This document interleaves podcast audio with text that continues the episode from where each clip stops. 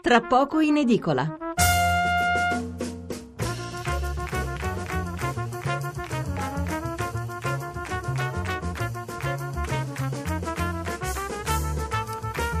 Siamo di nuovo qui per la seconda parte di Tra poco in edicola, mezzanotte 27 minuti e 40 secondi, è venerdì 16 marzo. Allora, eh, riprendiamo con la lettura dei messaggi arrivati in extremis nella parte precedente, quando ci siamo occupati del sequestro e dell'uccisione di Aldo Moro. E eh, vi leggerò anche i titoli e, e dei pezzi eh, diciamo, relativi a questo argomento e poi passeremo a trattare la politica. Allora, Filippo da Roma, anch'io odio vedere assassini liberi, ma bisogna tener conto della dimensione del fenomeno, 2000 armati, migliaia di fiancheggiatori. Eh, eh, dunque, Alfredo da Roma, che paese fantastico, intervistiamo pacatamente assassini di oggi, trattati come pensosi intellettuali addirittura nelle scuole, e non facciamo pace neanche con quattro ragazzini della Repubblica Sociale Italiana, che tra l'altro era lo Stato di allora, condannati anche dalla storia. Luisa da Padova, esiste uno studio serio sul rapimento di Moro pubblicato? Eh, sono accessibili anche i dati, i risultati dei lavori della Commissione eh, presieduta da Fioroni, eh, su internet si trovano ampi stracci, comunque ce la si può procurare eh, questa relazione eh, rivolgendosi direttamente alle Camere eh, e quindi questa forse è la documentazione più completa perché molte, molti libri che sono stati scritti sulla vicenda Moro sono anche abbastanza romanzati. Cristina da Roma, concordo con Nunzio, Nunzio l'ascoltatore che ci ha chiamato prima, la Balzerani che su Facebook festeggia libera i 40 anni di Via Fani è uno sconcio. Max da Trieste, il punto è che si è dato ascolto ai terroristi come a qualsiasi storico, perdendo di vista che sono stati e restano dei criminali. Eh, ancora altri messaggi. Eh, Pasquale D'Avellino, Adriana Faranda nell'intervista di Ezio Mauro, la domanda 40 anni dopo il sequestro e la morte di Moro, che giudizio dà di questa vicenda? È stata una tragedia in senso proprio, abbiamo condotto un'azione entro un vicolo cieco. Egidio da Frasso in provincia di Rieti, vabbè, ma se il figlio di Rina scrive un libro e Vespa lo invita alla sua trasmissione, ci scandalizziamo per i terroristi di 40 anni fa? Eh, Fabri da Torino, vorrei ricordare che sabato 17 marzo sarà la giornata dell'unità nazionale della Costituzione, dell'inno e della bandiera. Spero sia ricorda- ricordata da questa classe politica. Eh, Paolo da Torino, forse il professore sta eh, esagerando sul discorso del seguito all'ipotesi rivoluzionaria da parte dei gruppi dell'estrema sinistra italiana. I gruppi italiani della cosiddetta sinistra di classe erano nella stragrande maggioranza contrari alla linea suicida dei BR della prima linea e di prima linea. I gruppi da lotta continua d'avanguardia operaia pensavano a cavalcare come in Cile un'affermazione democratica dei partiti di, di sinistra e non a sparacchiare per creare una reazione di destra. Poi abbiamo eh, Donato da Bologna, che ruolo ha avuto la, criminalità, la criminalità organizzata, l'andrangheta in particolare? Beh, si è parlato della Camorra, l'andrangheta non mi risulta e eh, poi può darsi anche che mi sbagli. Nicola da Milano, premetto che il terrorismo va combattuto e condannato qualunque esso sia, ma sentire l'intervista all'americano Piecenik a Mix 24, trasmissione condotta da, Mi, da, Minoli in merito al caso Aldo Moro, mi ha lasciato sconcertato.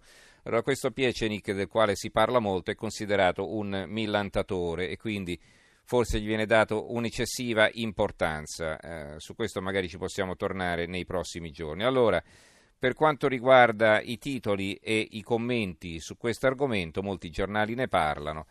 Eh, il Fatto Quotidiano, la profezia spezzata, Moro deve morire, è un articolo, eh, lungo articolo di costruzione dello storico Miguel Gotor, 40 anni dopo Via Fani, eh, alle pagine 14 e 15. Il giornale dedica l'articolo di fondo del vice direttore Nicola Porro, il titolo è Nessun eroe, solo vigliacchi.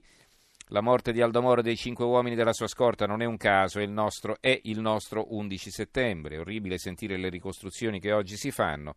È uno dei rarissimi casi in cui la storia sembra fatta dai vinti e non dai vincitori, o se preferite i vinti terroristi, quei vigliacchi delinquenti che uccisero a sangue freddo, non sembrano sconfitti. La loro cultura, la loro ideologia, il loro fanatismo è vivo e vegeto e combatte insieme a noi. È l'urlo della maestra in piazza che vuole uccidere i poliziotti e l'odio della rete contro il sistema, altro che il rischio fascismo. C'è una sorta di epica del terrorismo, siamo ancora vittime della geometrica potenza, come Franco Piperno si permise di definire l'agguato. Non ci fu nessuna geometrica potenza, nessuna straordinaria organizzazione, nessuna sottintesa abilità, a meno di riconoscere qualità simili, che so, alla banda della Magliana, alla mafia dei Corleonesi, all'andrangheta che conquista la Slovacchia. Nel racconto dei brigatisti di ieri, celebrati oggi come se fossero gli attori di un gesto appunto epico, si cerca una motivazione di fondo. La banalità del male non ha una motivazione di fondo, per i brigatisti e la vicenda Moro sembra invece tutto più complesso. E invece no, le cose sono scritte nelle vite dei ragazzi uccisi in via Fani, come ci ha descritto Filippo Boni nel suo recente libro, e non nelle dichiarazioni contrite della Faranda chiamata Adriana primi, nella prima riga del libro di Fasanella. Libero, delitto Moro, tutta colpa di Berlinguer. Questo è un pezzo firmato da Renato Farina. Così Cossiga raccontò il sequestro 40 anni fa. Eh, il manifesto eh, inserto speciale all'interno della ristampa integrale dell'edizione straordinaria del manifesto del 16 e 17 marzo 78. Eh, la verità, Rita dalla Chiesa attacca, è ora di finirla con tutti questi ex brigatisti che pontificano in televisione. Il dubbio, eh, caro Prodi, ora devi dirci chi ti ha detto Gradoli, eh, un pezzo di Fabrizio Cicchitto. Sull'affare Moro pongo una serie di interrogativi, scrive Cicchitto, ho fatto l'errore di non partecipare alla commissione presieduta da Fioroni, da Fioroni, per cui è possibile che la cosa mi sia sfuggita, ma non mi risulta che abbia invitato il presidente Prodi a riferire. Nessuna persona può ancora credere che fu una seduta spiritica quella che diede il nome di Gradoli. A tanti anni di distanza Prodi potrebbe dire chi gli diede quell'indicazione. Sotto un altro pezzo firmato da Paolo Delgado, PC, DC, PSI e Vaticano trattarono fermezza, punto interrogativo, è l'occhiello di questo pezzo. Il mattino di Napoli, su Moro anch'io eh, per la fermezza poi mi tormentai. Eh, De Mita, quale titolo avevamo noi per decidere della sua vita? Generoso Picone firma questo pezzo. Quello di Moro fu un dramma collettivo, anch'io mi dichiarai contrario alla trattativa, ma quale titolo avevamo noi per arrogarci il diritto di decidere della vita di un uomo? nel giorno del quarantesimo anniversario del rapimento del leader DC, il ricordo di Ciriaco De Mita. Il secolo XIX, così incertezze e oscurità sono entrate nella nostra vita, un commento di Peppino Ortoleva. Non sono molti gli eventi che tutti ricordano al punto da avere una memoria precisa, quasi fotografica, del momento in cui ne hanno avuto notizia. Il rapimento di Aldo Moro, la morte di Kennedy, le torri gemelle. Sono eventi che hanno fermato il tempo, che hanno lasciato uno strascico di incertezze e di oscurità, in quei momenti, scrive Ortoreva, si sente il bisogno di qualcuno con cui comunicare. Fabio Martini, invece un altro pezzo, ho camminato tra, tra l'orrore dove di solito si giocava a pallone, e scrive Martini, erano le 9.26 del 16 marzo 78, mi scapicollai e in tre minuti arrivai sul luogo dell'agguato.